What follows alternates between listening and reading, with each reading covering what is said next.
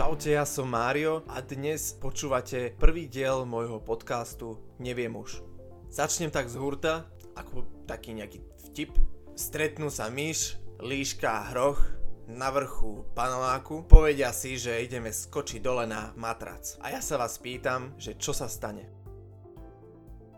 Predstavte si, že, že ide myš, je malička oproti tomu slonovi a myš spadne na ten matrac, trošku sa zavrtí a odíde. Druhá ide líška, pozrie sa dole, hej, a povie si, že hm, že dobre, vysoko, ale že idem, že čo, čo sa môže stať. Tak líška skočí dole na matrac, myslí si, že matrac je v pohode, že stačí, 30 ale nestačí. A poláme si kosti. A kosti jej poprepichujú jej orgány a líška zomrie. Pomaly, bolestivo. Potom posledný ide hroch Roch si povie, madrac, dobre madrac, dobrý je madrac. Idem dole. A skočí, hej, ako letí, tak fú, fú, aj, to bude boleť asi. A hroch sa rozpučí. A teraz je otázka filozofická, že prečo, keď my, myš padá z rovnakej výšky na matrac, tak nič, prežije, odíde. Prečo líška vlastne umrela a, a hroch sa dokonca ešte aj, aj rozpučil. Prečo to tak je? No a odpoveď je, za všetkým stojí veľkosť. Takže keď vám niekto v živote povie, že na, na veľkosti nezáleží, tak mu neverte. Pretože to je jedna z najdôležitejších vecí v živote a záleží na tom úplne všetko. V našom svete je veľkosť veľmi podceňovaná. Samci majú tendenciu ju podceňovať oveľa výraznejšie. Ale z biologického hľadiska veľkosť hovorí o tom, že ako je telo postavené a ako sa my pozeráme na svet predstavte si takého mravca, hej, že ako, ako vníma veci, hej, že si mravec a teraz ako, ako vnímaš veci, ako vnímaš čas napríklad, hej, že idem tam od tejto nitky po tamtú gombičku a to môže byť túra na dlho, hej, rozlúčil sa so svojou mravenčou ženou, ona mu povedala, že vráca v poriadku, prosím, že teraz sa strašne dlho neuvidíme, mravec ide, ale ja z vrchu sa pozerám, že oho, mravec, hej, a rozpučím ho, hej, za 5 sekúnd, hej, mŕtvy. Ale pre mravca úplne výlet dlhý. Veľkosť tiež rozhoduje, ako žiješ teda a ako zomrieš. Fyzikálne pravidlá sú úplne iné pre toho, kto je malý a pre toho, kto je veľký. Celkovo cicavce sa rozdeľujú asi na sa mi zdá, že 7 rozdielných kategórií, rozdelili to podľa veľkosti. Je to rozdelené, sú tam nejaké rozmery, to nejdem spomínať, to si vygooglite ľahko, ale každé to zviera, ktoré je rozdelené v tej kategórii, tak prežíva ten svet zásadne odlišne od zvieraťa v inej kategórii. Každý ten svet má svoje výhody a nejaké tie nevýhody. No a vráťme sa teda k tej pôvodnej otázke, že, že ako je možné, že tá myš ten pád prežije. Skúsime si to tak nejak vysvetliť. Je to preto, lebo čím si menší, tým gravitácia na teba pôsobí slabšie. Je to kvôli tomu, že čím si menší, tým máš men- menej hmoty a gravitácia záleží na tej hmote. Predstavte si také postihnuté zviera, ktoré je veľké asi ako púpava a má, má jeden orgán. Iný orgán ako ten, na ktorý myslíš. Dajme tomu, že má len žalúdok. Keď sa toto zviera zväčší 10 krát, tak pokožka toho zvieraťa sa zväčší 100 krát. To si predstavte, že aké začne mať problémy to zviera, hej, že, že zrazu ak, ak sa mu na tú kožu zme, zmestilo 5 parazitov, tak z ničoho nič tam tam má úplne armády parazitovej a to je len 10 krát väčší a už má 100 krát viac kože a 100 krát viac priestoru na problémy, rôzne akné a tak. Už to není jeden pupák, už je to proste 100 pupákov. A predstavte si vnútornosti, že on je 10 krát väčší, ale vlastne objem sa zväčšil tisíc krát. To znamená, že, že ma, už nemá jeden žalúdok, ale má tisíc žalúdkov, hej? Že, že má problémy zvieraťa, ktoré má tisíc žalúdkov. No a teraz si predstavte tie rôzne problémy, že, ktoré také zviera môže mať. Predstavte si, že, že potrebuje obrovské množstvo energie, aby tie žalúdky nejakým spôsobom uživil.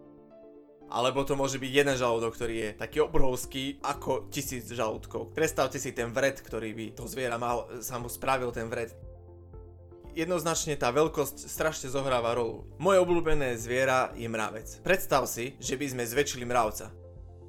Ono to tak nefunguje, že, že zväčšíš mravca na veľkosť človeka a mravec zrazu bude taký silný, že bude dvíhať kamióny to, že mravec je k pomeru jeho veľkosti silný, funguje v tom jeho vesmíre. A v tom vesmíre je pomere veľmi silný. Ale pokiaľ by sme ho proporčne zväčšili, tak už by nevedel byť s tými jeho uh, dispozíciami taký silný. Na toto všetko je, toto je presný problém. Že hroch je taký veľký, že k pomeru toľko kože, čo má, tak to, čo má vo vnútri, je toho príliš veľa. A keď jednoducho hroch sa rozhodne skočiť z paneláku z nejakej dvanáctky, Kotleba začal počúvať, tak tá váha v pomere na veľkosť je oveľa väčšia a rozpučí sa pri páde. Aby ste si tie pomery vedeli lepšie predstaviť, tak dám viacej príkladov.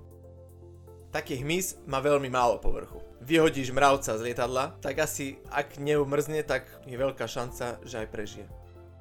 Pády pre mravca neznamenajú nič. Je príliš ľahký a v pomere na jeho veľkosť povrchu je v podstate ako také pierko, on sa tak, ešte aj vietor vlastne ho ovplyvňuje počas toho pádu. Ak by sme mravca, myš a hrocha obliali vodou, tak zatiaľ čo mokrý hroch si ani nevšimne, že je mokrý. Lebo tá váha tej vody na jeho tele tvorí tak 0,1%. Tak pre myš to je zrazu 10%. A to už je seriózna váha. To je ako keď pomáhaš manke a nesieš 6 vliaž s vodou v tom igelitovom obale. Neviem ako sa volá ináč 6 flašiek v igelite. Neviem či to má nejaký názov. A pre mravca, pre mravca to je, že úplný masaker. Ten keď je vo vode, tak to je ako keby ste ho zaliali do betónu. Tá voda ho úplne prilepí a úplne ho tam vcucne. Nemá šancu sa dostať z vody. Pre neho je to obrovská váha.